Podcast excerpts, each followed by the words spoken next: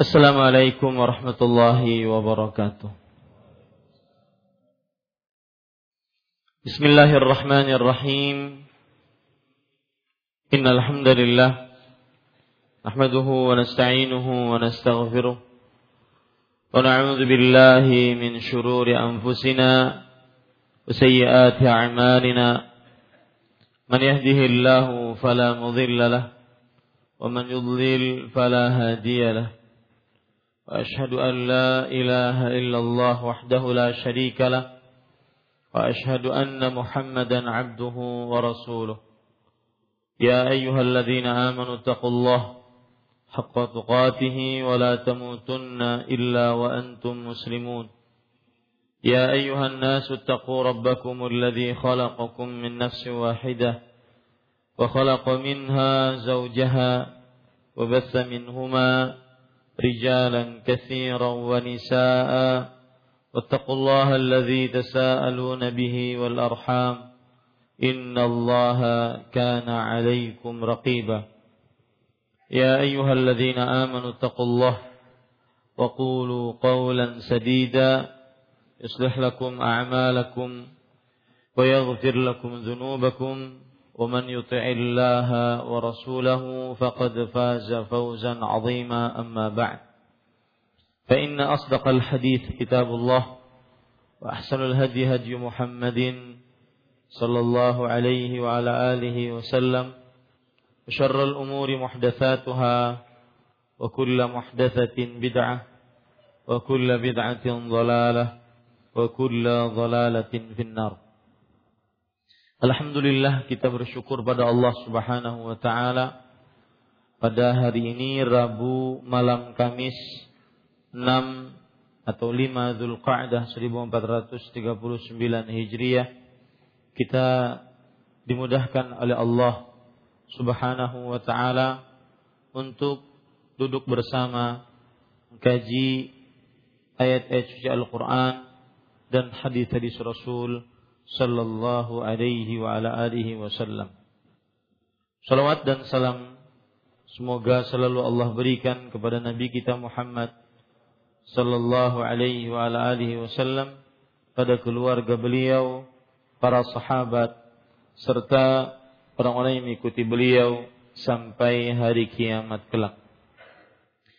Dengan nama-nama Allah yang husna dan sifat-sifatnya yang mulia, kita berdoa اللهم أصلح لنا ديننا الذي هو عصمة أمرنا وأصلح لنا دنيانا التي فيها معاشنا وأصلح لنا آخرتنا التي فيها معادنا واجعل الحياة زيادة لنا في كل خير واجعل الموت راحة لنا من كل شر Wahai Allah perbaikilah urusan agama kami yang merupakan benteng diri kami dan perbaikilah urusan dunia kami yang di dalamnya tempat tinggal kami.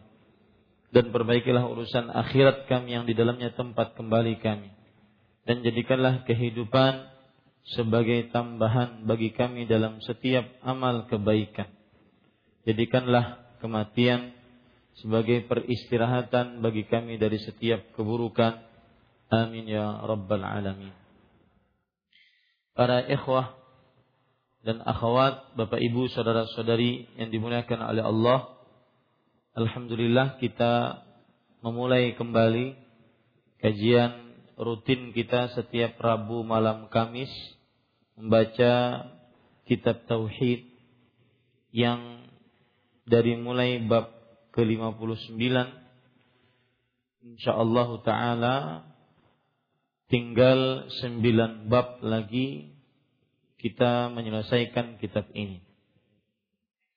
Dan karena ini adalah awal pertemuan dari kajian rutin yang dua bulan kita libur karena Ramadan kemudian Syawal maka saya ingin mengingatkan bahwasanya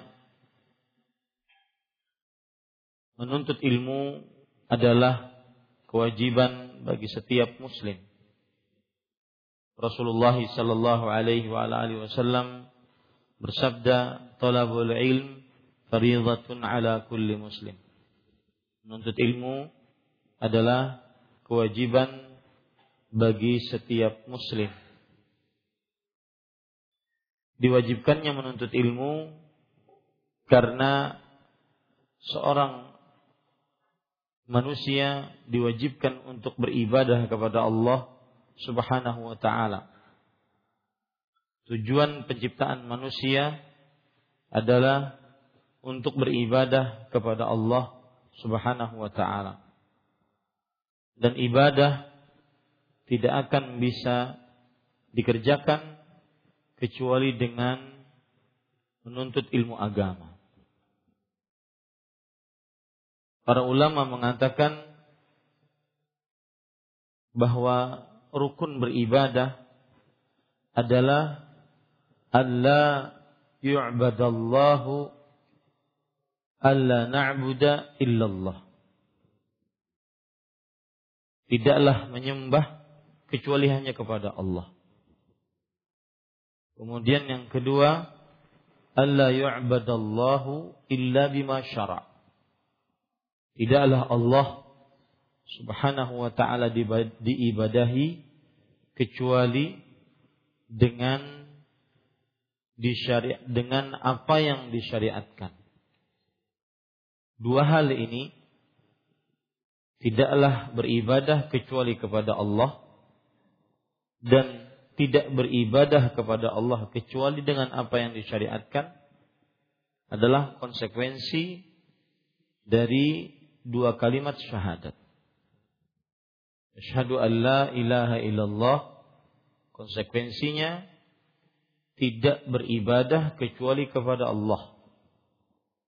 Wa asyhadu anna Muhammadan Rasulullah. Konsekuensinya tidak beribadah kepada Allah kecuali dengan apa yang disyariatkan. Dua hal ini tidak akan bisa dikerjakan kecuali dengan didasari ilmu agama. Tidak beribadah kecuali kepada Allah. Tidak bisa kita kerjakan dengan maksimal kecuali dengan ilmu agama. Dan tidak beribadah kepada Allah kecuali dengan apa yang disyariatkan tidak bisa kecuali dengan ilmu agama. Di situlah letak wajibnya menuntut ilmu agama. Menuntut ilmu agama wajib dikarenakan dia adalah tuntutan dari dua kalimat syahadat. Garis bawahi itu baik-baik. Menuntut ilmu agama wajib dikarenakan dia adalah tuntutan dari dua kalimat syahadat. Dan ketika berbicara tentang menuntut ilmu agama, maka berarti berbicara tentang ibadah, bahkan ibadah yang paling agung. Imam Asy-Syafi'i rahimahullah taala pernah mengatakan laisa syai'un ba'da al-fariidati afdala min talabil ilm. Tidak ada suatu apa pun setelah mengerjakan amal ibadah yang wajib dibanding yang lebih utama dibandingkan menuntut ilmu agama. Tidak ada sesuatu apa pun setelah mengerjakan amal ibadah yang wajib dibandingkan menuntut ilmu agama.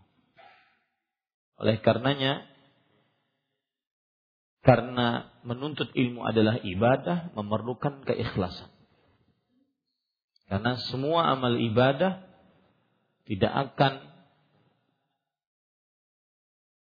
berbuah diambil manfaatnya diambil pahalanya dari sisi Allah kecuali dengan ikhlas murni bersih tanpa campuran sedikit pun dari niat-niat kecuali hanya untuk Allah Subhanahu wa taala. Rasulullah sallallahu alaihi wasallam bersabda man talaba ilman mimma yubtagha bihi wajhullah la yata'allamuhu illa liyusiba bihi 'aradan minal dunya lam yajid 'arfal jannah. Barang siapa yang menuntut ilmu yang sejatinya ilmu tersebut dituntut karena wajah Allah dia tidak tuntut kecuali hanya karena ingin mendapatkan dunia, maka ia tidak akan mendapatkan bau surga. Maka Allah Allah bil ikhlas.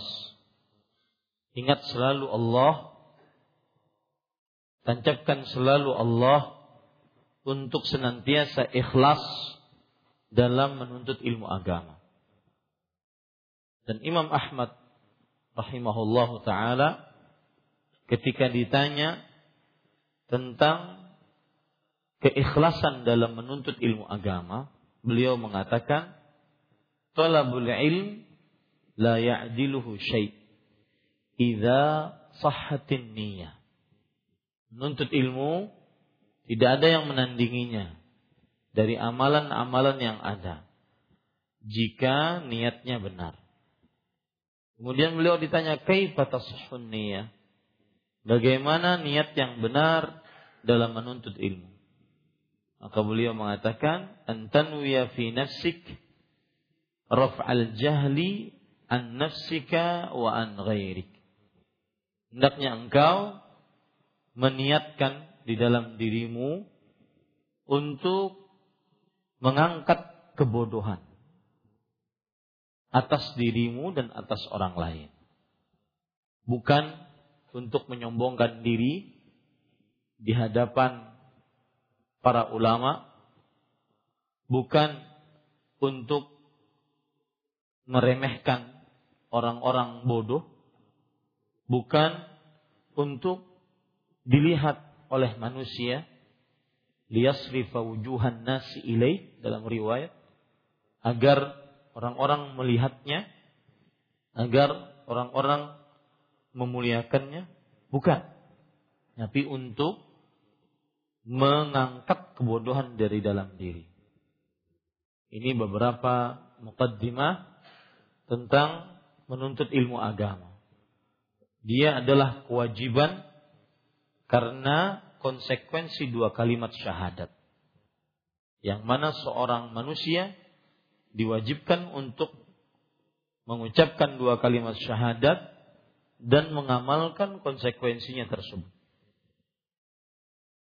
Dalam seluruh aspek kehidupan manusia, dari mulai akidah, ibadah, ataupun hubungan sosial, ataupun adab dan akhlak, senantiasa memerlukan ilmu agama. Maka ilmu agama lebih diperlukan oleh manusia dibandingkan makan dan minumnya. Karena makan dan minumnya senantiasa harus didasari dengan ilmu agama. Oleh karenanya di awal-awal pertemuan ini selain mengingatkan tentang niat agar ikhlas, maka jangan lupa bahwa menuntut ilmu agama perlu perjuangan, pengorbanan, meluangkan waktu, mengatur waktu sehingga bisa duduk di majelis ilmu. Mungkin kegiatan-kegiatan di waktu-waktu menuntut ilmu agama diakhirkan ataupun dijadwalkan di waktu yang lain dan semisalnya.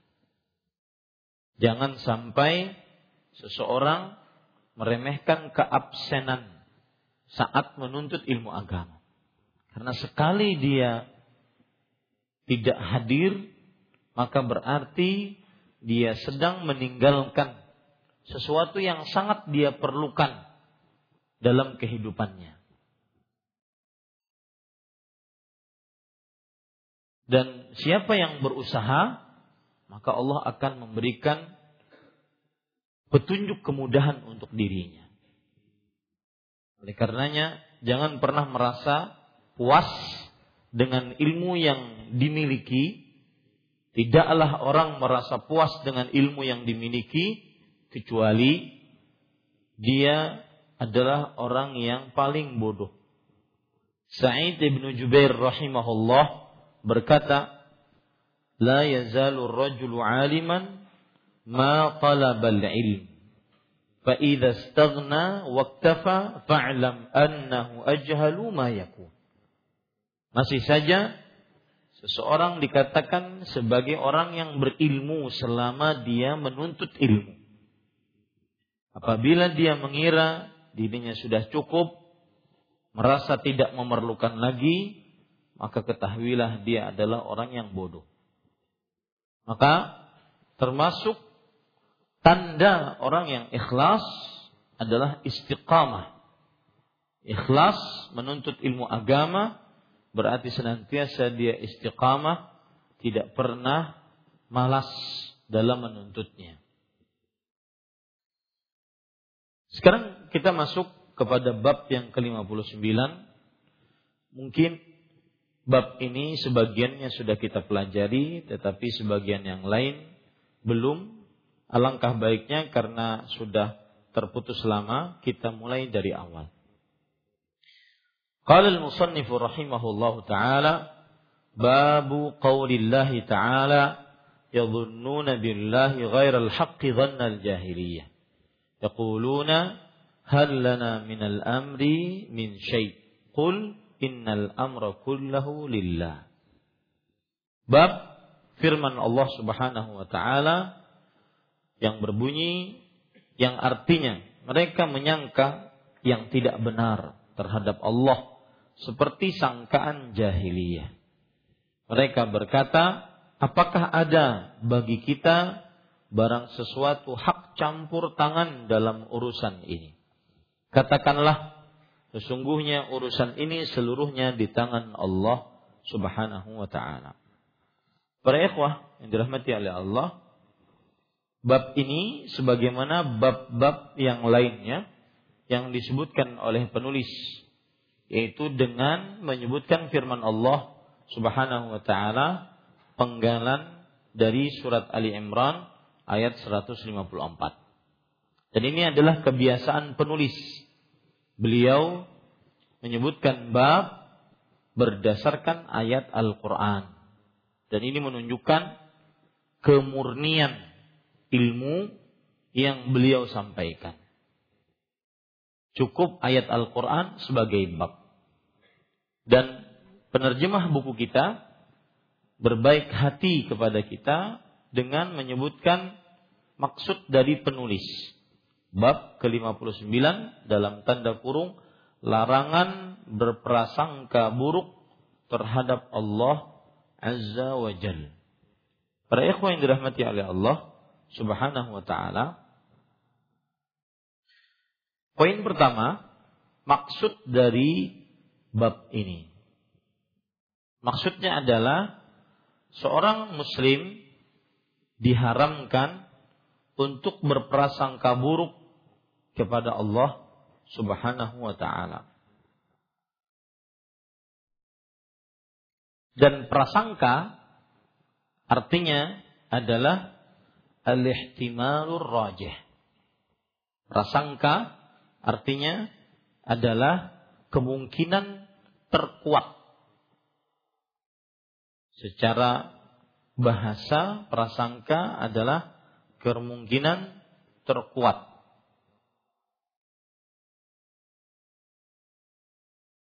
Bisa dimaksud juga prasangka adalah keyakinan. Ini makna kedua dari prasangka. Bisa juga prasangka maksudnya adalah keyakinan. Sebagaimana firman Allah Subhanahu wa taala, "Alladzina yadhunnun annahum mulaqu rabbihim." Yang artinya yaitu orang-orang yang berprasangka bahwa mereka akan bertemu dengan Allah Subhanahu wa taala. Yadhunnun di sini maksudnya adalah berprasangka, tapi maknanya yaitu meyakini akan bertemu dengan Allah Subhanahu wa taala. Kalau Anda lihat di situ ayatnya di dalam Al-Qur'an yang disebutkan oleh penulis yadhunnun.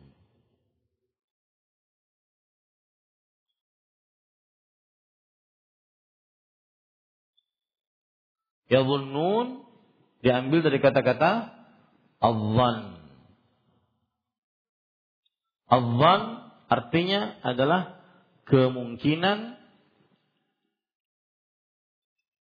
terkuat. Yadhunnuna billahi ghairal haq.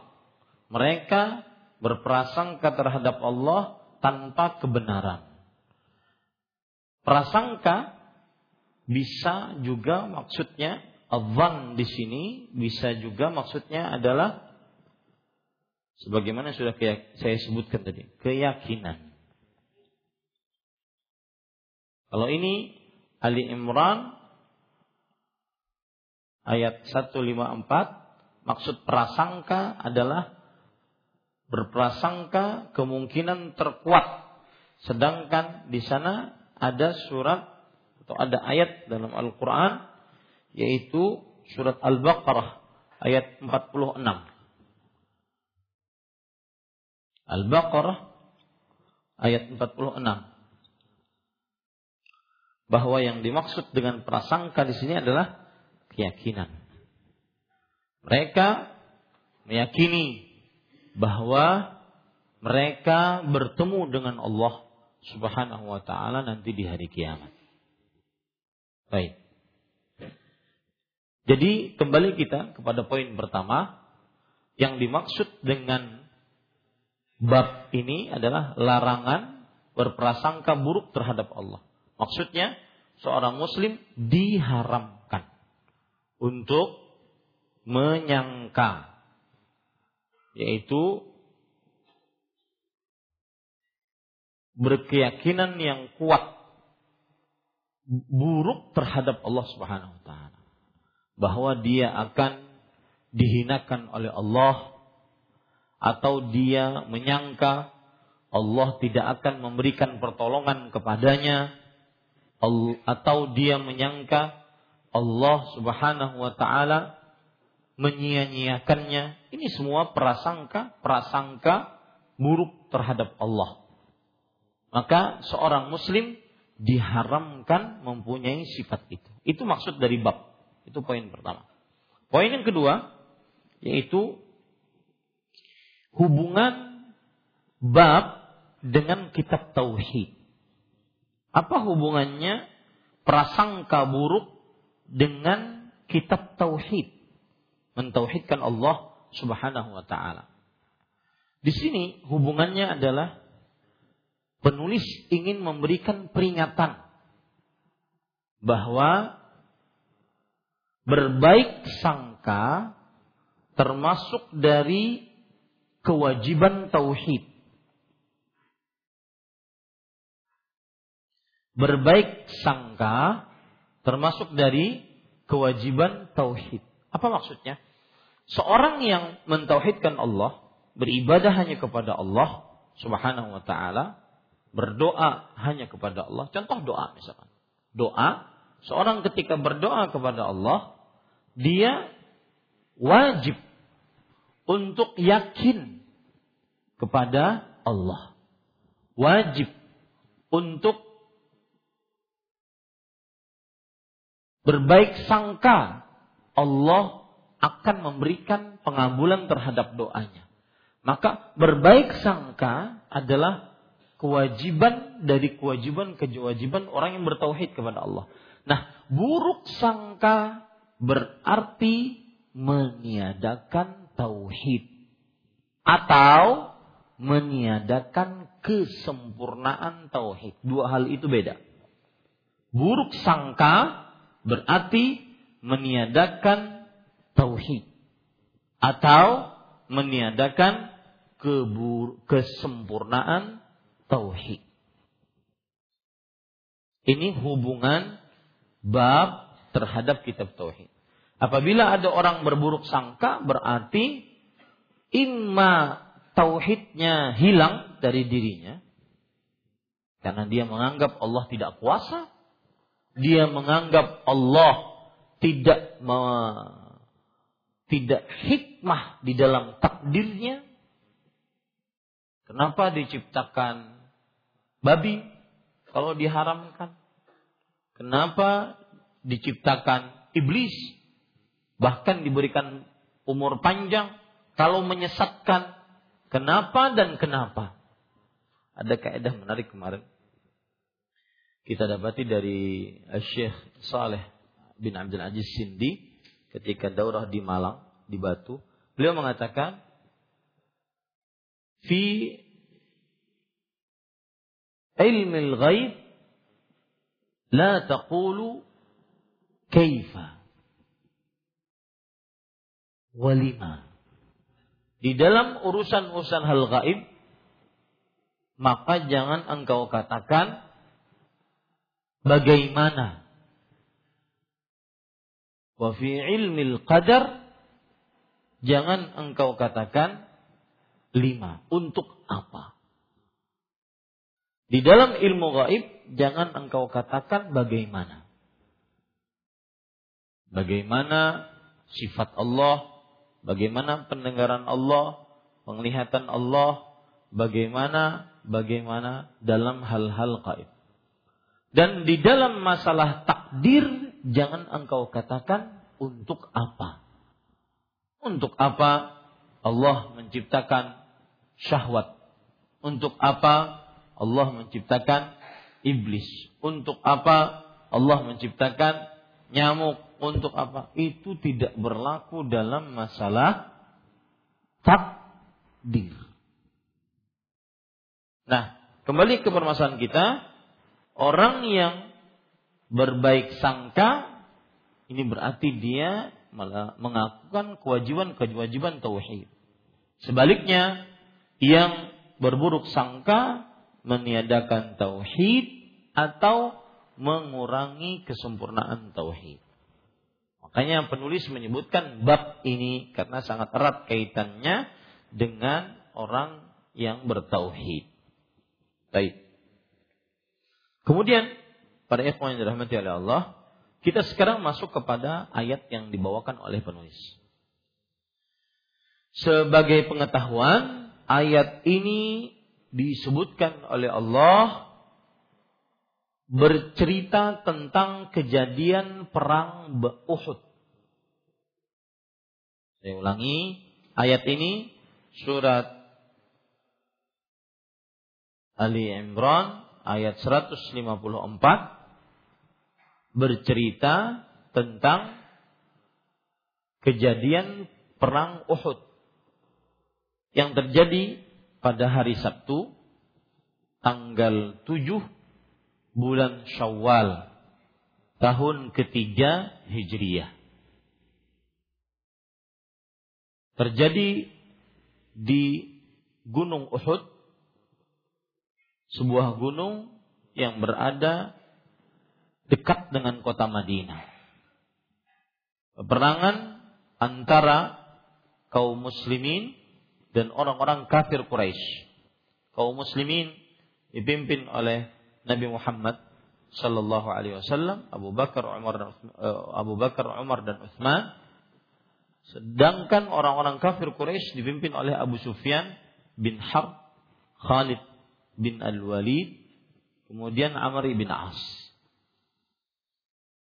Dan pasukan kaum muslimin asalnya seribu. Berangkat dari kota Madinah menuju Uhud. Kemudian akibat dari bisikan Abdullah bin Ubay bin Salul seorang pemimpin dari kaum munafik maka pulanglah 300 dari 1000 tersebut sehingga tersisa 700 sedangkan pasukan orang-orang kafir Quraisy berjumlah 3000 dan Sebab dari peperangan ini adalah ingin membalas dendam apa yang terjadi pada perang Badar. Dan pada peperangan ini asalnya kaum muslimin menang. Dan orang-orang kafir Quraisy terdesak. Khalid bin Al-Walid yang pada saat itu memimpin pasukan berkuda sekitar 200 pasukan berkuda yang dipimpin oleh Khalid bin Al-Walid ingin merangsek dari sisi kiri Uhud agar bisa mengalahkan kaum muslimin. Akan tetapi karena Rasulullah Shallallahu Alaihi Wasallam meletakkan pasukan pemanah sekitar 50 sampai 70 orang di atas gunung. Maka pasukan pemanah tersebut senantiasa bisa menghalau pasukan berkuda yang dipimpin oleh Khalid bin Al-Walid sebelum masuk Islam. Akan tetapi pasukan pemanah tersebut kemudian tidak sesuai dengan perintah Rasulullah sallallahu alaihi wasallam untuk selalu tetap di atas gunung. Sehingga akhirnya sebagian besar dari mereka turun ikut mengambil harta rampasan perang. Kemudian akhirnya Khalid bin Al-Walid bisa merangsek dari belakang dan kaum muslimin yang sedang sibuk mengejar orang-orang kafir sambil mengambil harta rampasan perang terkejut dengan pasukan kafir Quraisy yang melakukan peperangan dengan mereka dari belakang.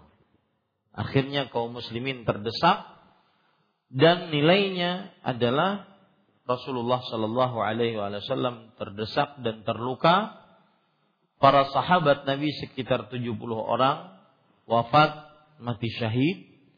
Sedangkan bagi orang-orang kafir Quraisy sekitar 24 orang yang mati.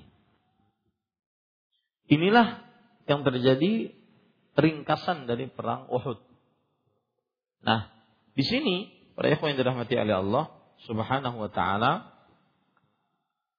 orang-orang munafik yang tadi dipimpin oleh Abdullah bin Ubay bin Salul kemudian orang-orang kafir Quraisy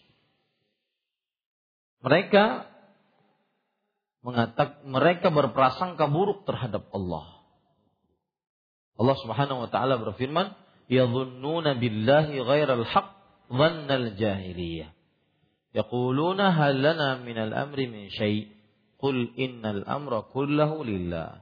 Mereka mereka di sini maksudnya adalah kaum uh, uh, orang-orang munafik dan juga orang-orang musyrik. Jadi orang-orang kafir Quraisy, orang-orang munafik dan juga orang-orang musyrik. Dan munafik di sini lebih utama. Yaitu mereka orang-orang munafik menyangka yang tidak benar terhadap Allah. Seperti sangkaan jahiliyah. Apa yang dimaksud dengan menyangka dengan sangkaan yang tidak benar? Ada tiga poin yang disangkakan oleh orang-orang munafik terhadap Allah Subhanahu wa taala. Yang pertama yaitu bahwa Allah Subhanahu wa taala tidak memberikan kemenangan atas Nabi Muhammad sallallahu alaihi wasallam.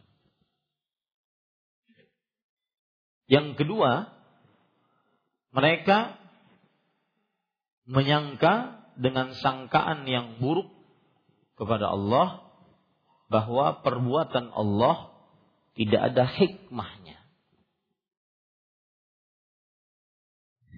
Yang ketiga, mereka menyangka dengan sangkaan yang buruk terhadap Allah bahwa Allah Subhanahu wa taala tidak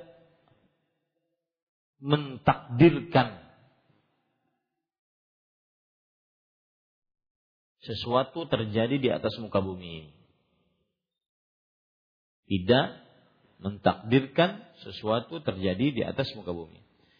Jadi kembali kita kepada ayat, coba perhatikan. Mereka menyangka yang tidak benar terhadap Allah seperti sangkaan jahiliyah. Lihat, kata-kata menyangka tidak benar. Ya, kata-kata sangkaan tidak benar atau sangkaan buruk atau sangkaan jahiliyah. Ini sama semuanya. Sangkaan-sangkaan ini adalah ada tiga. Yang pertama tadi apa? Allah tidak memberikan kemenangan. Tidak memberikan kemenangan kepada Rasulullah Sallallahu Alaihi Wasallam. Yang kedua, Allah apa tadi? Tidak punya punya hikmah di dalam takdirnya. Di dalam takdirnya. Buktinya Rasulullah Shallallahu Alaihi Wasallam kalah, terdesak di peperangan. Yang ketiga, Allah belum membuat apa? Membuat takdir.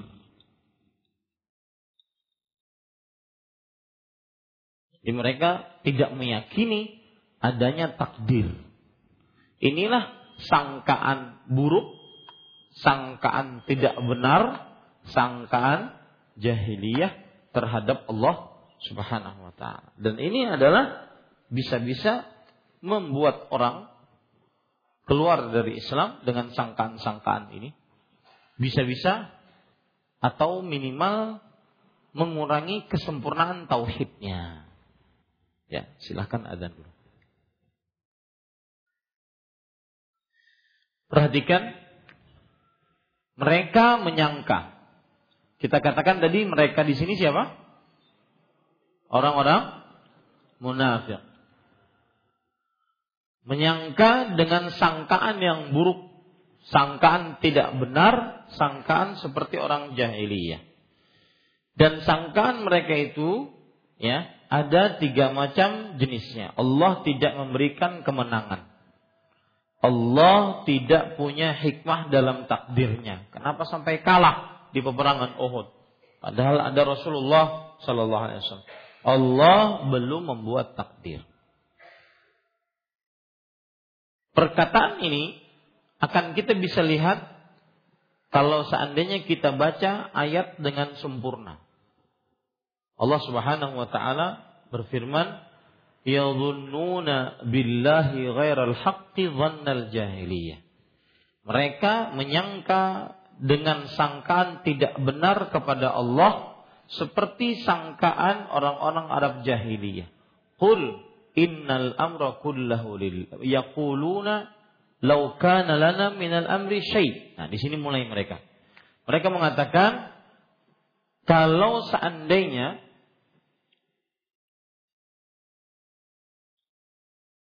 Kita baca saja biar antum bisa melihat bukunya. Mereka mengatakan, apakah ada, bukan kalau seandainya, apakah ada? Ya, saya ingin menegaskan sangkaan mereka yang buruk itu. Apakah ada bagi kita barang sesuatu dalam urusan ini. Lihat ayat ini baik-baik. Ya. Ini perkataan orang-orang munafik. Apakah di sini maksudnya adalah peniadaan? Artinya tidak ada bagi kita suatu urusan dalam hal ini. Maksudnya apa? Itu semua terserah Allah. Mau kita kalah, mau kita menang, urusan Allah. Mereka menyalahkan kekalahan kepada siapa? Mereka katakan Allah tidak punya hikmah di dalam penciptaan. Itu sangkaan buruk mereka. Apakah ada bagi kita barang sesuatu apa pun dalam urusan ini? Perkataan orang munafik. Ya. Yang tujuannya adalah mereka berprasangka yang buruk kepada Allah. Artinya Allah Subhanahu wa taala yang ngatur. Ngaturnya nggak benar. Itu sangkaan mereka.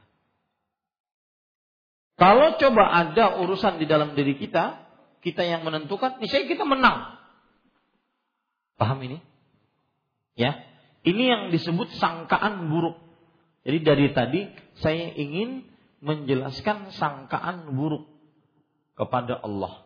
Karena kan temanya adalah larangan berprasangka buruk. Prasangka buruk yang dilakukan oleh orang munafik apa? Ini. Bahwa Allah tidak punya hikmah di dalam takdirnya. Buktinya kita kalah di perang Uhud. Paham nih? Ini semuanya kekalahan gara-gara Allah, kata mereka. Semuanya kekalahan gara-gara siapa? Allah. Itu prasangka buruk mereka. Kalau kita baca ayatnya lebih lengkap, ini kan penggalan ayat, Pak. Awal ayat. Kalau kita lebih lengkap bacanya, yukfuna ma fi sudurihim. Mereka menyembunyikan, saya bacakan penggalan ayatnya, ma fi ampusim. Mereka menyembunyikan apa yang ada dalam diri mereka, ma la yubduna. Orang-orang munafik menyembunyikan apa yang ada dalam diri mereka yang mereka tidak perlihatkan kepada engkau wahai Muhammad sallallahu alaihi wasallam. Muka berwajah dua orang-orang munafik. Yaqulun law kana lana minal amri syai ma qutilna Ini, ini sangka buruk yang kedua. Mereka mengatakan jikalau kita memiliki urusan perkara ini, niscaya kita tidak akan mati di sini. Ya, niscaya kita tidak akan mati di sini. Ini mereka sekarang berprasangka buruk kepada Allah. Prasangka buruknya Allah tidak memberikan kemenangan kepada dia. Artinya kalau mereka ngapain ke Uhud? Ya. Kalau seandainya kita tidak ke Uhud, niscaya kita tidak akan kalah. Nah, itu prasangka buruk mereka. Bahwasanya mereka berprasangka Allah tidak akan memberikan apa? Kemenangan kepada orang-orang beriman. Paham sampai sini para ikhwan? Ini prasangka buruk orang-orang munafik. Kemudian dijawab oleh Allah. Lihat ayat lanjutannya. Qul Lau kuntum fi buyutikum la barazal ladina kutiba alaihimul qatlu ila madaji'ihim. Katakanlah wahai Muhammad, jikalau kalian di rumah kalian di kota Madinah, maka niscaya akan nampak orang-orang yang ditakdirkan atas mereka mati meskipun di atas kasur mereka. Artinya kalau seandainya sudah memang mati, maka pasti juga mati meskipun di atas kasur. Ini bantahan dari Allah untuk orang-orang munafik. Mereka mengira bahwasanya Allah tidak akan memberikan kemenangan. Gara-gara kita keluar dari kota Madinah ke Uhud, akhirnya kalah, banyak yang mati. Ini prasangka buruk dari orang siapa? Munafik. Kepada siapa? Allah Subhanahu wa taala. Maka Allah menjawab, kalau seandainya kalian tetap di kota Madinah, di rumah kalian, tapi kematian sudah takdirnya, maka pasti akan mati meskipun di atas kasur. Paham ini? Baik. Waliyabtali Allahu ma fi sudurikum waliyumahhasa ma fi qulubikum. Wallahu alimun bidzati sudur. Lanjutan ayat e, penggalannya dan Allah melakukan itu untuk menguji apa yang ada dalam hati kalian dan membersihkan apa yang ada dalam hati kalian. Allah Maha mengetahui apa yang tertancap di dalam hati. Ini pada ikhwan yang dirahmati oleh Allah Subhanahu wa taala. Sekali lagi, orang-orang munafik mereka mengira dengan perakiraan yang buruk terhadap Allah Subhanahu wa taala. Dan perakiraan tersebut dengan tiga perakiraan. Allah tidak memberikan kemenangan menurut orang munafik. Allah tidak mempunyai hikmah dalam takdirnya menurut orang munafik. Maka dan juga Allah belum mentakdirkan sesuatu. Dan ini sering terjadi pada manusia. Terutama apabila dia kehilangan sesuatu yang dicintainya. Maka dia mulai berprasangka buruk terhadap Allah. Allah tidak akan menolongnya. Allah tidak punya hikmah tidak punya keadilan di dalam penciptaannya. Allah tidak mentakdirkan untuknya. Sering selalu seperti itu. Nah, ini kebiasaan orang-orang apa? Munafik. Ya. Padahal di sana ada hikmah. Kalau seandainya seseorang kehilangan apa yang dicintainya, maka pada saat itu hikmahnya dia mendapatkan pahala atas musibah tersebut. Hikmahnya dia dicukupkan dari keburukan yang dicintainya tersebut. Hikmahnya macam-macam banyak hikmah. Ya. Ini menunjukkan bahwasanya kita diharamkan untuk berprasangka buruk terhadap Allah Subhanahu wa taala. Baik. Jadi sekali lagi ayat ini menyebutkan bahwa Allah Subhanahu wa taala mengabarkan tentang apa yang terjadi terhadap orang munafik pada peperangan Uhud. Mereka mengira terhadap Allah dengan perakiraan dengan sangkaan yang batil, yang buruk. Sangkaannya apa tadi? Allah tidak menolong rasulnya. Dan Rasulullah akan habis, hancur perkaranya. Disangkaan mereka. Kemudian mereka mengira bahwa kalau seandainya urusannya diberikan kepada mereka, niscaya kita akan menang. Menunjukkan bahwa Allah tidak punya hikmah dalam penciptaannya. Yang ketiga, mereka menyangka bahwasanya Allah Subhanahu wa taala belum mentakdirkan apa-apa bagi mereka. Ini sangkaan-sangkaan yang buruk terhadap Allah Subhanahu wa taala. Baik, kita baca lanjutan dari ayat yang dibawakan oleh penulis. E, sebelumnya bisa dipahami para ikhwah maksudnya? Ya. Sangkaan buruk yang disangkakan oleh orang-orang munafik pada ayat ini adalah seperti yang sudah saya jelaskan tadi. Dan itu semuanya diharamkan bisa meniadakan tauhid, bisa juga me, apa tadi? Murangi kesempurnaan tauhid. Baik. Penulis kemudian mengatakan, qala Allah taala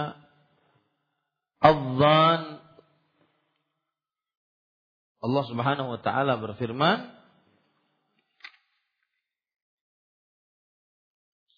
ويعذب المنافقين والمنافقات والمشركين والمشركات الظانين بالله ظن السوء.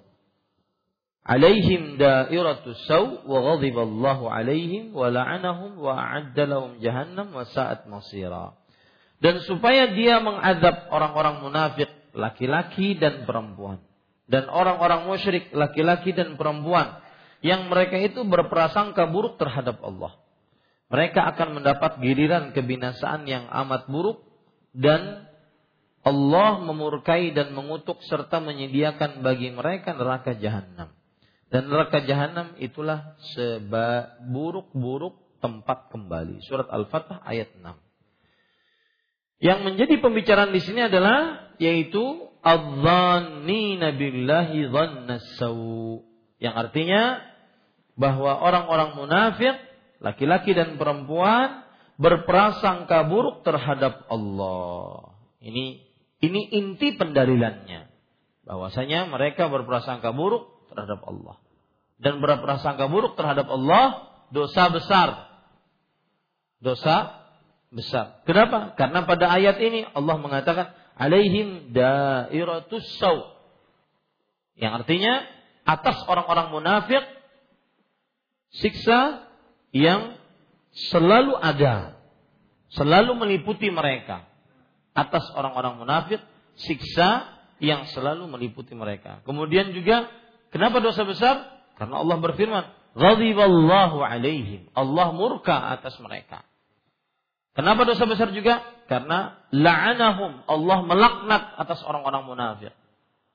Ini semua adalah indikasi bahwa berprasangka buruk adalah dosa besar wa a'adda lahum jahannam dan Allah menyediakan bagi mereka neraka jahanam. Itu juga adalah termasuk daripada indikasi berprasangka buruk yaitu dosa besar. Baik. Insya Allah ayat yang kedua bisa dipahami yaitu orang-orang yang berprasangka buruk terhadap Allah bahwasanya mereka mengira Allah Subhanahu wa taala tidak ada hikmah di dalam penciptaannya ataupun mereka mengira Allah Subhanahu wa taala tidak akan memberikan pertolongan kepada Rasulullah sallallahu alaihi wasallam dan para sahabatnya dan yang ketiga Allah Subhanahu wa taala belum mentakdirkan untuk mereka kemenangan. Ini semua adalah keburukan-keburukan yang ditimbulkan dari berprasangka buruk. Kemudian penulis membawakan perkataan Imam Ibnu Qayyim Al-Jauziyah rahimahullahu taala. Saya akan bacakan perkataan beliau para ikhwan yang dirahmati oleh Allah langsung bahasa Indonesianya ya. Ibnu Qayyim rahimahullah. Ibnu Qayyim ulama Islam abad ke-8 Hijriah. Beliau namanya adalah Muhammad. Nama Ibnu Qayyim Muhammad bin Abi Bakar. Muhammad bin Abi Bakar.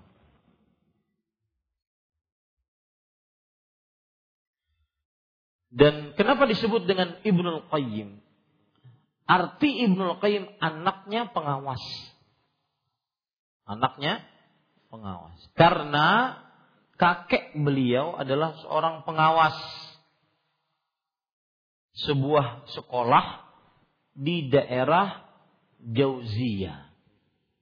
Makanya sering kita baca Ibnu Qayyim Al-Jauziyah. Ya. Jadi itu ceritanya. Jadi namanya bukan Ibnu Qayyim, namanya siapa tadi? Muhammad bin Abi Bakar. Kenapa disebut dengan Ibnu Qayyim? Karena beliau adalah cucu dari seorang pengawas. Pengawas di mana? Di sebuah sekolahan di daerah Jauziyah. Makanya disebut dengan Ibnu Qayyim Al-Jauziyah. Kalau hanya sampai kepada Ibnul Qayyim, maka sampai situ. Ibnul Qayyim pakai L. Ibnul Qayyim. Tapi kalau ingin digabung Ibnu Qayyim Al-Jauziyah, nggak pakai L. Ibnu Qayyim Al-Jauziyah. Paham ya? Kalau seandainya sampai ahnya Ibnul Qayyim maka pakai L. Ibnul Qayyim. Tapi kalau seandainya panjang Ibnu Qayyim Al Jauziyah. Baik. Ibnu Qayyim Al Jauziyah rahimahullah dalam menafsirkan ayat pertama mengatakan, lihat, beliau sekarang menafsirkan ayat pertama. Prasangka ini ditafsirkan bahwa Allah tidak akan memberikan kemenangan kepada Rasulnya. Ini prasangkaan siapa tadi? Orang-orang munafik. Prasangka buruk atau baik? Buruk. Mereka berprasangka bahwa Allah tidak akan memberikan kemenangan kepada Rasulullah Sallallahu Alaihi Wasallam. dan bahwa agama yang beliau bawa akan lenyap. Ini prasangka buruk yang kedua. Yaitu Allah tidak menakdirkan kebaikan. Agama yang dibawa oleh Nabi Muhammad SAW akan habis. Prasangka buruk orang munafik. Ditafsirkan pula bahwa apa yang menimpa beliau bukanlah takdir Allah dan hikmahnya. Ini sebabnya kita sebutkan.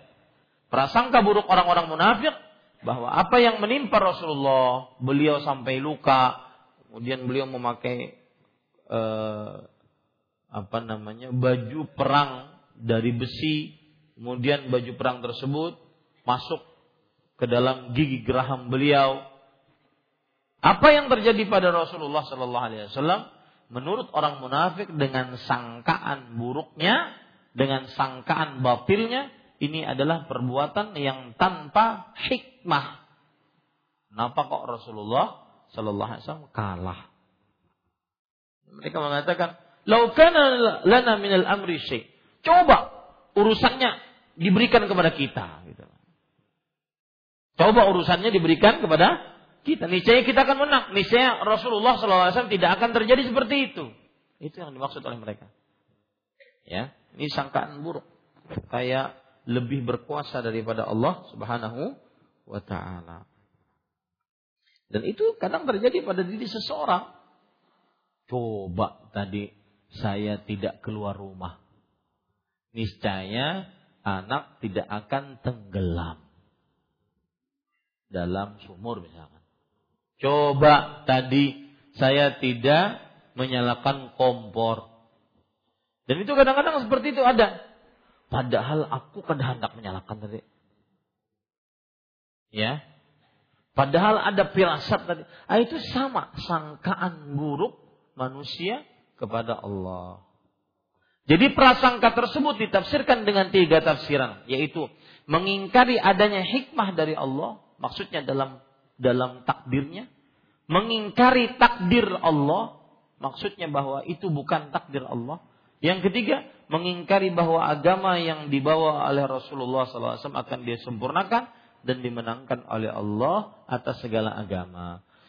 Inilah prasangka buruk yang dibuat oleh orang-orang munafik dan musyrik tersebut dalam surat Al-Fatah. Adapun perbuatan ini disebut prasangka buruk karena prasangka yang demikian tidak patut terhadap Allah, tidak patut terhadap hikmahnya, pujinya dan janjinya yang benar. Para ikhwah yang dirahmati oleh Allah Subhanahu wa taala. Berprasangka buruk tidak patut. Kenapa? Ini berarti menghina Allah. Merendahkan Allah. Bahwa perbuatan Allah tanpa hikmah Merendahkan Allah bahwa perbuatan Allah tidak ada manfaatnya. Merendahkan Allah bahwa perbuatan Allah tidak ada hal yang diambil kebaikannya oleh kaum muslimin. Ini tidak benar. Makanya prasangka buruk dosa besar. Karena itu barang barang siapa yang berprasangka bahwa Allah akan memenangkan kebatilan atas kebenaran dengan kemenangan yang tetap disertai dengan lenyap, lenyapnya kebenaran atau mengingkari bahwa segala yang terjadi dengan qada dan qadar Allah atau mengingkari adanya suatu hikmah yang besar sekali dengan qadarnya yang dengan demikian Allah berhak untuk dipuji bahkan mengira bahwa apa yang terjadi ini hanyalah sekedar kehendak saja tanpa hikmah maka ini adalah prasangka orang-orang kafir dan mereka berhak mendapat neraka wail. Paragraf ini harus kita baca pelan-pelan. Saya ulangi. Karena itu, perhatikan, barang siapa yang berprasangka bahwa Allah akan memenangkan kebatilan atas kebenaran dengan kemenangan yang tetap disertai dengan lenyapnya kebenaran. Ini satu prasangka buruk. Seperti sekarang kaum muslimin ditindas di Palestina. Siapa yang berprasangka bahwa Allah tidak pernah memberikan kemenangan kepada kaum muslimin, dan bahwasanya agama Islam akan lenyap di tengah kaum muslimin. Apalagi sekarang mungkin ibu kota Yahud negara Yahudi dipindahkan ke eh, Al-Quds yang mereka sebut dengan Yerusalem. Kemudian ada yang mengira wah ini mustahil Palestina menang. Ini prasangka buruk. Ya, sama sebagaimana disebutkan oleh Imam Al-Qayyim. Barang siapa yang berprasangka bahwa Allah akan memenangkan kebatilan atas kebenaran dengan kemenangan yang selalu tetap dan disertai dengan lenyapnya kebenaran, ini prasangka buruk. Dan atau mengingkari bahwa segala yang terjadi dengan qada dan qadar Allah. Mereka menyangka bahwa apa yang terjadi tidak masuk takdir Allah. Rasulullah kalah di peperangan Uhud, ini bukan takdir Allah. Berarti mereka menolak kitab Lauhul Mahfuz. Ini sebuah kekufuran. Kemudian atau mengingkari adanya suatu hikmah yang besar sekali dalam qadarnya. Yang dengan demikian Allah berhak untuk dipuji, bahkan mereka mengira bahwa apa yang terjadi hanyalah sekehendak saja tanpa hikmah. Maka inilah prasangka orang-orang kafir. Eh kalau seandainya ada orang mendapat musibah, ya memang Allah ini suka ngasih musibah sama kita ini. Kayaknya nggak ada kerjaan lain ya Allah. Musibah, musibah aja. Ini namanya meniadakan hikmah dari ciptaan Allah. Pasti ada hikmahnya. Pasti ada hikmahnya. Minimal hikmah orang sakit, dia berdoa agar sembuh. Minimal hikmah kemiskinan dia mengakui Allah Ar-Razzaq yang maha kaya. Minimal hikmah orang yang sedang kesulitan dia minta ketenangan hati dari siapa? Allah. Itu hikmah. Ya. Nah, orang-orang yang berprasangka buruk ini mengira bahwasanya apa yang terjadi atas muka bumi ini di antaranya kejadian perang Uhud itu tanpa hikmah dalam penciptaannya. Ini semua prasangka buruk yang berhak mereka mendapatkan laknat, murka, neraka jahanam. Ya. Kemudian Penulis mengatakan kebanyakan orang berprasangka buruk terhadap Allah baik dalam hal yang berkenaan dengan diri mereka sendiri ataupun dalam hal yang berkaitan dengan orang lain.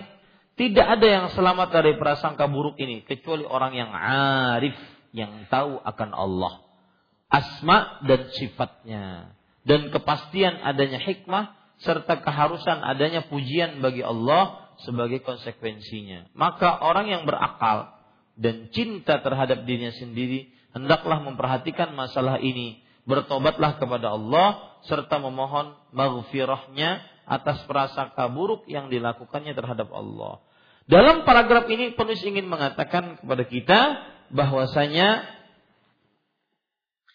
sebagian besar manusia sering berprasangka buruk terhadap Allah. Sebagian besar manusia. Yang kedua, dalam paragraf ini penulis ingin mengatakan salah satu obat agar kita senantiasa berprasangka baik terhadap Allah, kita mengetahui dan mengilmui tentang nama-nama dan sifat-sifat Allah atau yang disebut dengan tauhid asma was sifat. Contoh nama Allah Al-Hakim, Maha bijaksana. Maka ketika ada orang mendapatkan musibah beruntun,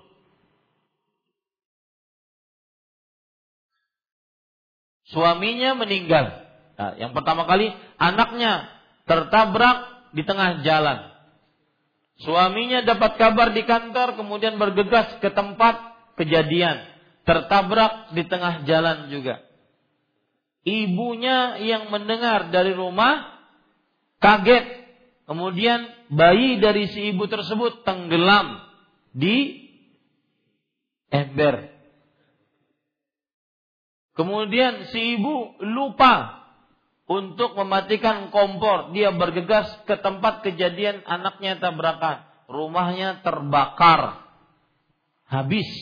Nah, coba lihat. Apalagi itu kurangnya? Ya. Di tengah jalan dikejar anjing gila.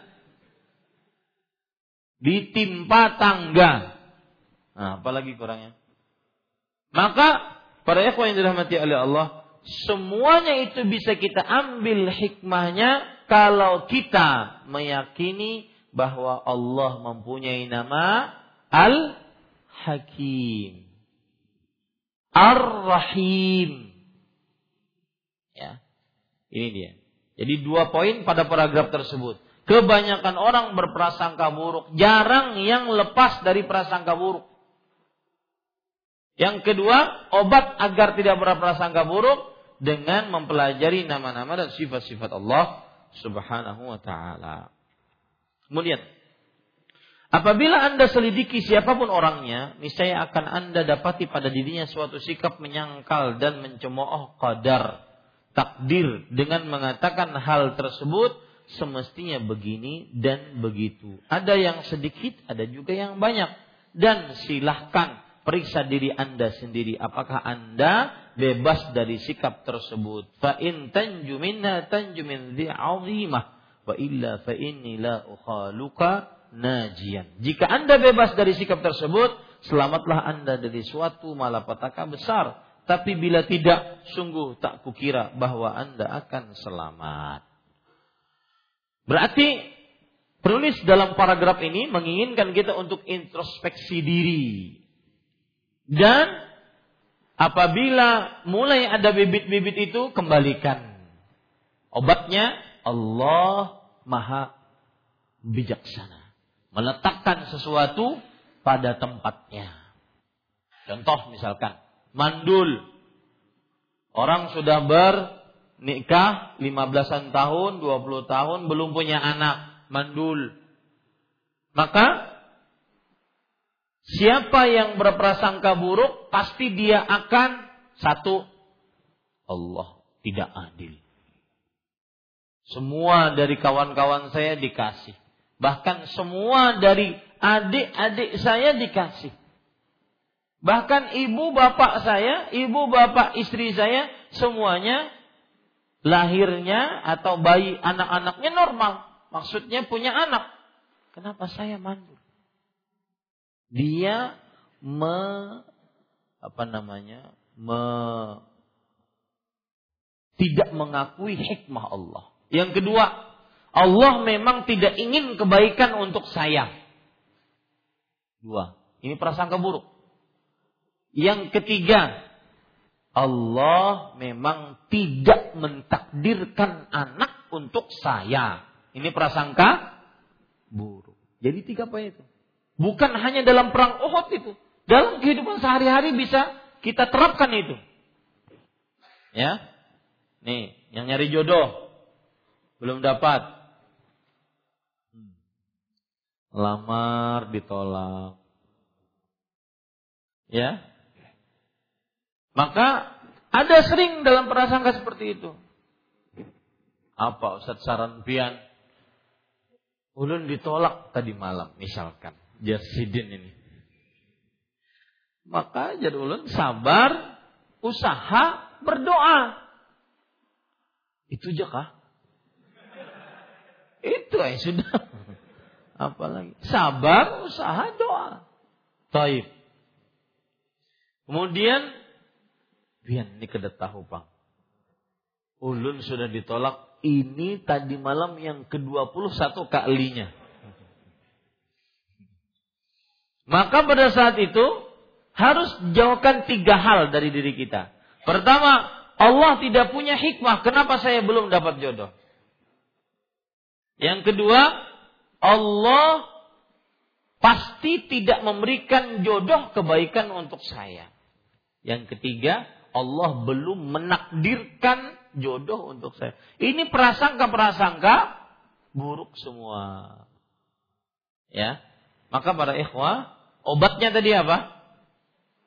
Mengenal tauhid, asma, oh sifat di antaranya mengenal nama Allah Al-Hakim. Dari nama ini berarti Allah mempunyai sifat hikmah. Hikmah artinya meletakkan sesuatu pada tempatnya. Mungkin dari kesekian 21 perempuan tersebut belum ada yang cocok dan sanggup nantinya mengurus Anda Allah pilihkan yang cocok. dan sanggup mengurus Anda. Misalkan hubungan di atas ranjang. Ternyata laki-laki ini sangat kuat dipilihkan perempuan yang kuat. Mana aminnya tadi? ya, jadi banyak hikmahnya para ikhwah. Nah, ini ini contoh. Taib kandungan bab. Satu, tafsir ayat dalam surat Ali Imran. Sudah kita bahas. Ya. Tafsirnya apa tadi? Yang menyangka dengan sangkaan buruk siapa? Orang munafik. Kemudian sangkaan buruk yang semisal dengan sangkaan orang-orang jahiliyah. Seperti apa? Ada tiga. Satu, Allah tidak memberikan kemenangan kepada Rasulullah dalam peperangan Uhud. Yang kedua, Allah tidak punya hikmah kenapa Rasulullah sampai kalah. Yang ketiga, Allah tidak memberikan takdir baik kepada Rasulullah Sallallahu Alaihi Wasallam. Itu tafsir dari surat Ali Imran. Dan jawabannya mudah. Yaitu, Kul innal amra kullahu lillah.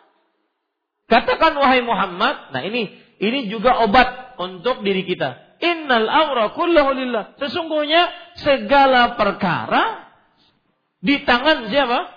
Allah kita cuma hamba Allah yang Allah takdirkan. Tafsir surat Al-Fatah sama yaitu orang-orang yang berprasangka buruk terhadap Allah cuma di dalam tafsir surat Al-Fatah tersebut ada pesan ancaman bagi orang-orang yang berprasangka buruk. Yang pertama mendapat apa? Murka. Yang kedua mendapat laknat. Yang ketiga diancam neraka jahanam. Dan ini semua indikasi bahwa berprasangka buruk adalah dosa besar. Taib. Yang ketiga, disebutkan bahwa berprasangka buruk banyak sekali macamnya. Ya, sebagaimana sudah kita sebutkan tadi. Ya, prasangka buruk banyak macamnya. Di antaranya menyangka Allah tidak punya hikmah di dalam takdirnya. Yang kedua, menyangka Allah belum mentakdirkan kebaikan untuknya. Yang ketiga, menyangka Allah Subhanahu wa taala menghinakan dirinya. Yang keempat, diterangkan bahwa tidak ada yang bisa selamat dari prasangka buruk ini kecuali orang-orang yang arif akan asma dan sifat Allah serta arif akan dirinya sendiri. Nah, ini poin penting. Arif artinya yang tahu akan dirinya sendiri. Ketika seorang mendapat musibah, dapat musibah, apa pun bentuknya, penyakit dalam diri, kemudian anak atau istri yang tidak taat, durhaka kepadanya, harta yang hancur, ludes, atau apa saja. Ya. Diri sendiri, hak keluarga atau harta. Semuanya buruk. Ini kita bisa introspeksi diri kita. Apakah kita termasuk hamba Allah yang baik? Makanya tadi di awal kajian saya berdoa Allahumma aslih dinana alladhi huwa ismatu amrina. Ya Allah, perbaikilah agama kami yang merupakan benteng diri kami. Rasul Shallallahu Alaihi Wasallam bersabda dalam hadis riwayat Imam Ibnu Majah untuk rezeki ittaqullah wa ajmilu fit Perbaiki hubungan dengan Allah dan usaha yang baik. Baiki dulu hubungan dengan Allah, baru usaha. Ya, ingin mendapatkan rezeki. Inna kala inna nafsa inna nafsan lan tamut hatta yastawfiya rizqaha. Sesungguhnya seseorang tidak akan mati sampai dia tidak dia menyempurnakan rezekinya. Cita-cita yang belum tercapai Sampai saat ini belum tercapai. Maka pada saat itu kita harus introspeksi diri. Mungkin kita melakukan dosa sehingga belum tercapai cita-citanya. Itu namanya apa yang disebutkan oleh penulis serta arif akan dirinya. Prasangka buruk timbul karena dirinya sendiri yang tidak beriman ataupun tidak baik hubungannya dengan Allah Subhanahu wa taala. Akhirnya berprasangka buruk ya, asa, cita, keinginan yang belum tercapai, maka coba introspeksi diri kita. Bagaimana hubungan kita dengan Allah Subhanahu wa taala. Alhamdulillah satu jam setengah kita berbicara dan ini adalah bab yang ke-59. Insya Allah masih tersisa delapan bab setelah ini. Mudah-mudahan uh, satu bulan atau satu bulan setengah sampai dua bulan ke depan kita menyelesaikan kitab kita ini. Ini yang bisa saya sampaikan sebelum pertanyaan wa sallallahu nabi Muhammad walhamdulillahi rabbil alamin. Silahkan jika ada yang ingin bertanya. Dan saya pesan pekan depan tentang takdir. Mohon hadir, jangan sampai absen.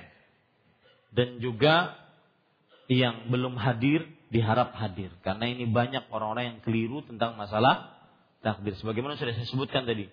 Dalam hal gaib jangan pernah bertanya kaif. Dalam hal takdir jangan pernah bertanya lima. Dalam hal tak gaib jangan pernah bertanya bagaimana. Dalam hal takdir jangan pernah bertanya untuk apa. Itu kaedah di dalam perkara akidah yang disebutkan oleh para ulama rahimahumullah taala.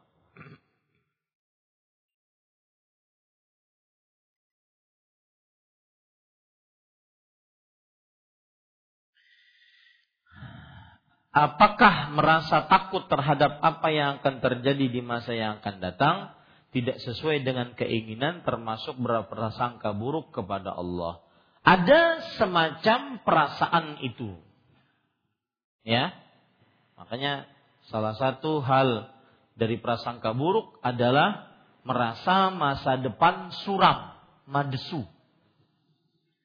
Dan itu terjadi pada orang-orang yang suka mengasuransikan dirinya, asuransi kendaraan, asuransi pendidikan anak.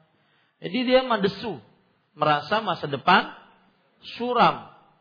Maka ini tidak diperbolehkan.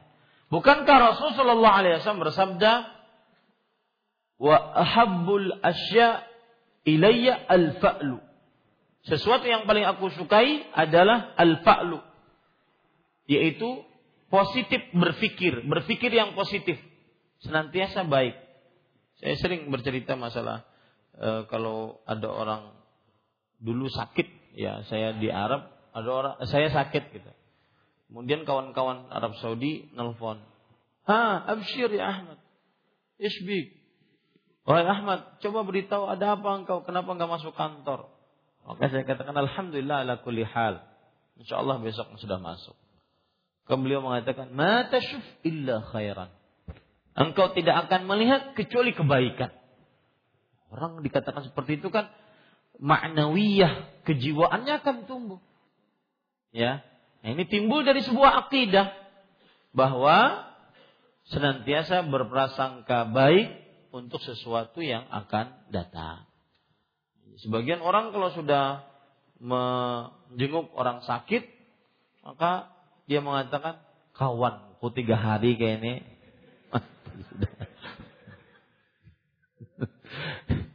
yang struknya asalnya setengah jadi sekujur tubuh struknya.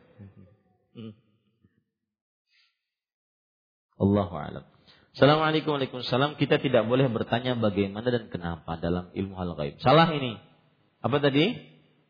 Dalam ilmu gaib kita tidak boleh bertanya bagaimana. Dalam perkara takdir kita tidak boleh bertanya Kenapa? Untuk apa? Bagaimana sebaiknya kita menyikapi hadis-hadis yang membicarakan tentang ilmu gaib? Apakah hanya dalam Al-Quran Allah memberitahu bahwa Nabi Muhammad SAW mengenai hal gaib? Maka hadis-hadis tentang hal gaib kita percayai, kita imani. Ya, itu sikap kita. Bukan kita tanyakan bagaimana. Sama seperti misalkan sifat Allah. Ar-Rahman alal arsistawa. Allah beristiwa di atas harus. Jangan dibagaimanakan yang kemudian akhirnya seseorang memisalkan yang kemudian akhirnya karena tidak mungkin semisal dengan Allah akhirnya meniadakan. Maka akhirnya ada perkataan kalau ada yang meyakini Allah beristiwa di atas aras sebagaimana lampu di atas sana, maka ini gagal keimanannya terhadap dua ayat. Laisa kamitslihi syai' wa lam yakul lahu kufuwan ahad. Orang ini memisalkan Allah dengan lampu. Dan orang ini memenggal ayat. Allah berfirman, "Laisa kamitslihi syai'." Tidak ada sesuatu apa pun yang semisal dengan Allah. Lanjutkan ayatnya. Wa huwas samiul alim. Dan Allah Maha mendengar, Maha melihat. Artinya Allah tidak ada yang semisal dengannya, tetapi Allah memiliki pendengaran penglihatan yang tidak semisal dengan makhluk. Kalau sifat pendengaran dimiliki oleh Allah, sifat pendengaran dimiliki oleh Allah, maka begitu juga sifat istiwa dimiliki oleh Allah. Tidak sama pendengaran Allah dengan pendengaran makhluk sebagaimana begitu juga tidak sama istiwanya Allah dengan istiwanya makhluk. Paham?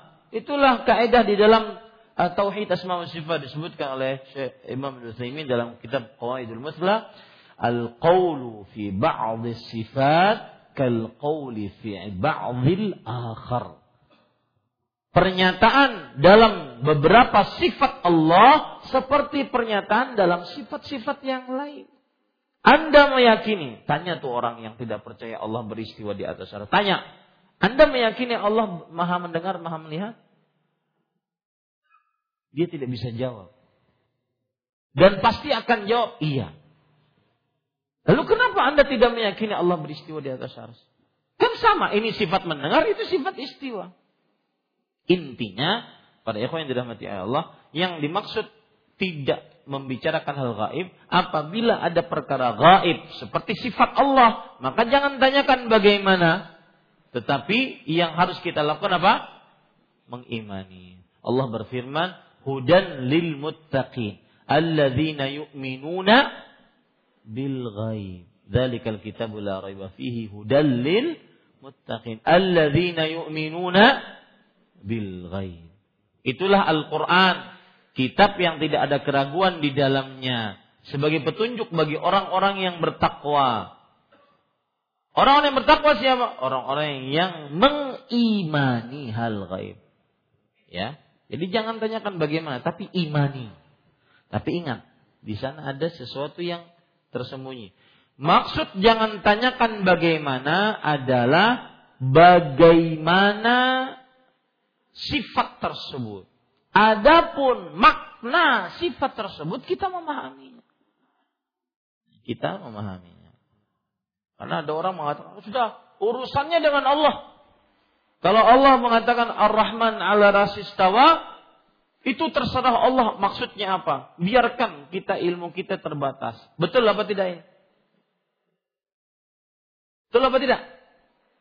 Salah.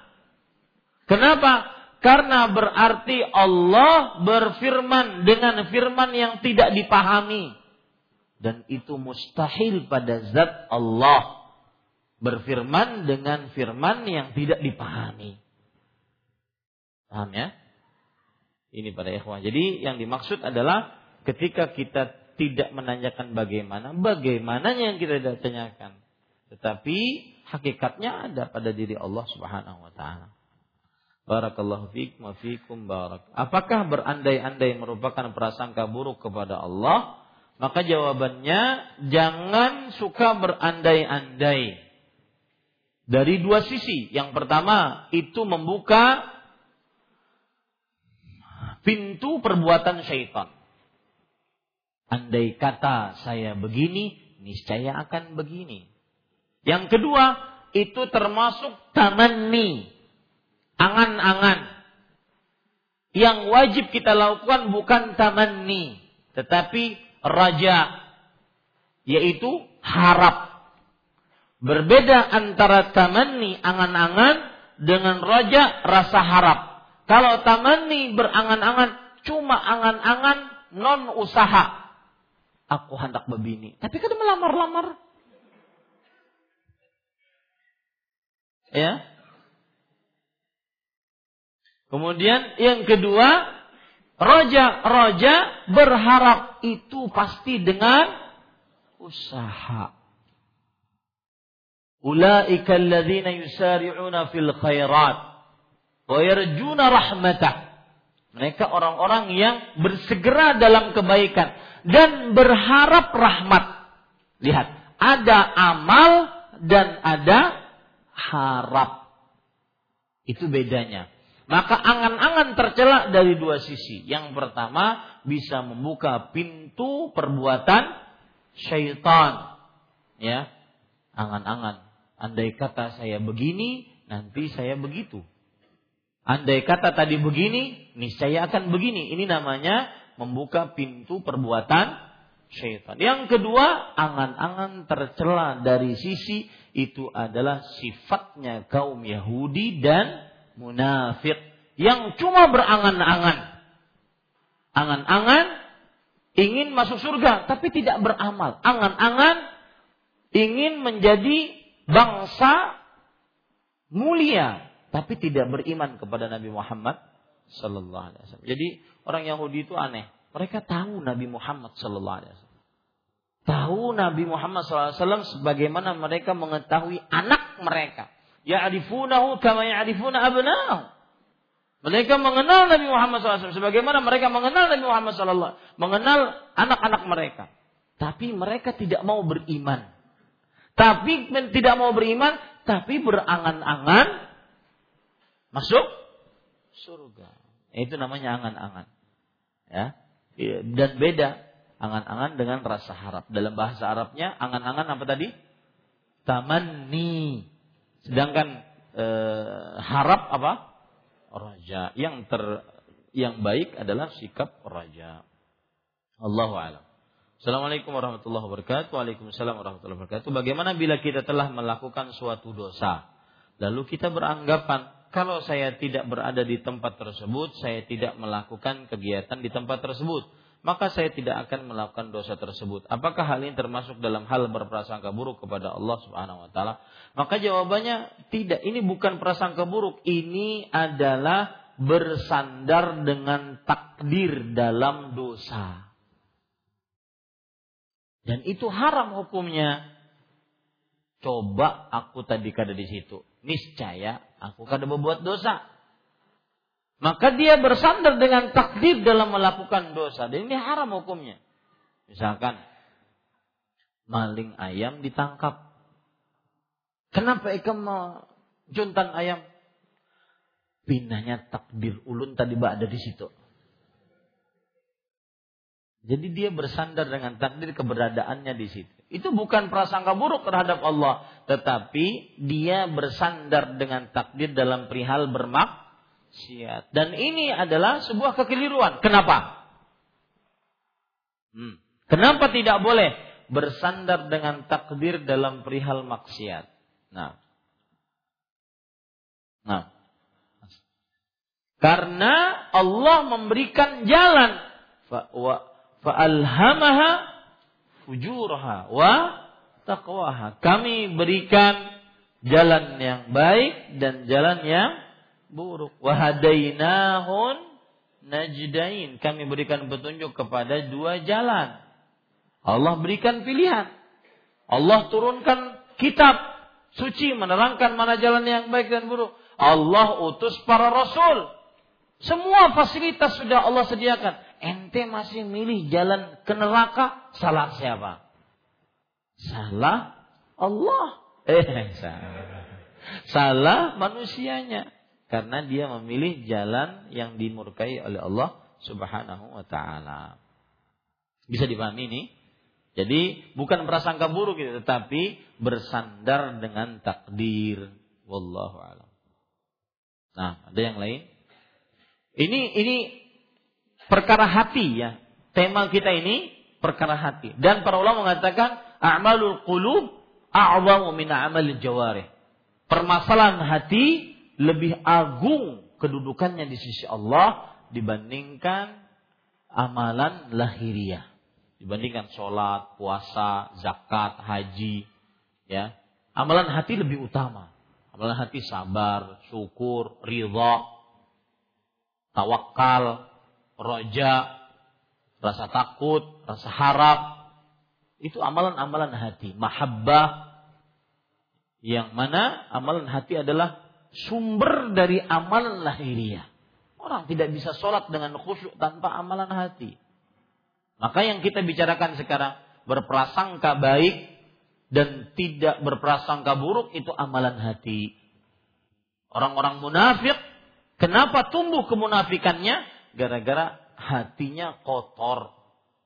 Kenapa mereka bermuka dua? Karena hatinya kotor. Ini. Ada yang bertanya lagi?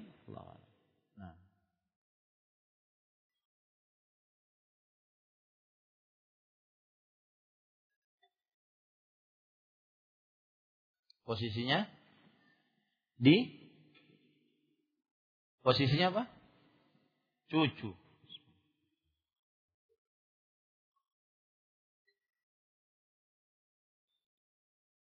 Ambil kaedah dari saya dalam perihal amar ma'ruf nahi mungkar. Itu pertanyaan larinya ke mana? Amar ma'ruf nahi mungkar.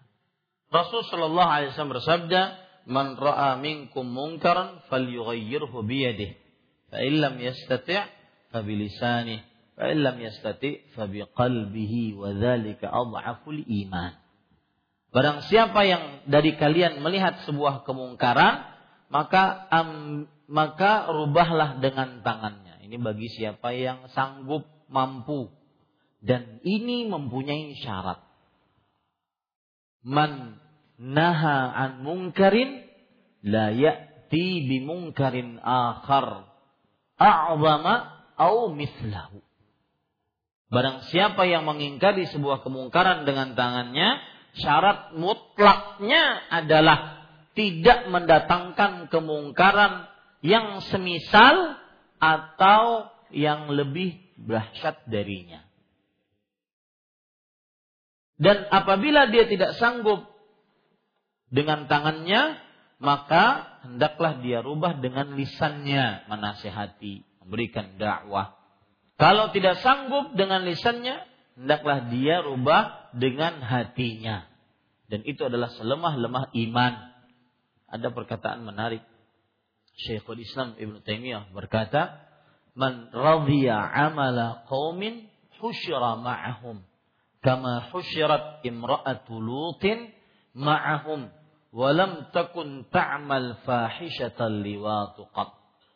Barang siapa yang rela dengan suatu amalan suatu kaum di akhirat orang yang rela ini akan dikumpulkan dengan kaum tersebut. Meskipun dia tidak pernah mengerjakan perbuatan tersebut. Sebagaimana istri Nabi Lut dikumpulkan bersama kaum Nabi Lut yang melakukan penyimpangan seksual ya lesbian dan homoseksual meskipun istri Nabi Lut tidak pernah sama sekali mengerjakan perbuatan tersebut tapi dia rela nah ini adalah tingkatan yang ketiga yaitu mengingkari dengan apa tadi hati dalam hadis riwayat Imam Abu Daud dari Ibnu Amirah Al-Kindi radhiyallahu an, Rasul sallallahu alaihi wasallam bersabda, "Idza umilatil khati'atu fil ard." Jika dosa dilakukan di bumi, kana man syahidaha wa ankaraha kaman ghaba anha. Siapa yang melihat dengan kasat matanya secara langsung maksiat tersebut, tapi dia mengingkarinya di dalam hati, seakan-akan dia tidak melihatnya. Waman syahidah, waman ghaba anha wa kama kana man syahidaha. Siapa yang tidak melihatnya dengan kasat mata secara langsung, tapi dia rela dengan kemungkaran tersebut, kekafiran, kesyirikan, kebid'ahan, maksiatan, maka dia seperti melihat maksiat tersebut secara langsung. Lalu Ustaz, kita maksudkan masukkan kaidah ini ke pertanyaan tadi. Berarti kalau dia sebagai cucu dia ingin melakukan amar ma'ruf nahi mungkar, gunakan kaidah itu. Kalau dia sanggup dengan tangannya berarti dia musnahkan jimatnya dengan syarat mutlak apa tadi? Tidak mendatangkan kemungkaran yang semisal atau yang lebih lebih dahsyat, lebih besar. Pian mengambil jimat, kemudian pian dibunuh. Nah, ini mendatangkan kemungkaran lebih dahsyat. Ya, kalau seandainya kira-kira tidak mendatangkan kemungkaran lebih dahsyat, maka lakukan. Kalau tidak bisa dengan lisan, kalau tidak bisa dengan hati dan itu adalah selemah-lemahnya iman. Wallahu Ingat para ikhwah, itulah pentingnya ilmu agama. Dan itulah pentingnya dasar ilmu. Permasalahan apa pun kembalikan kepada ilmu. Dan dasar ilmunya.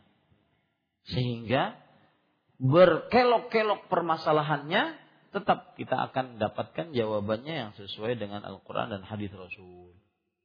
Nah, lagi? Cukup kiranya. Ini yang bisa saya sampaikan. Wallahu alam wa sallallahu nabi Muhammad. Subhanakallah bihamdik. Asyhadu an la ilaha illa anta astaghfiruka wa atubu ilaik. Wassalamualaikum warahmatullahi wabarakatuh.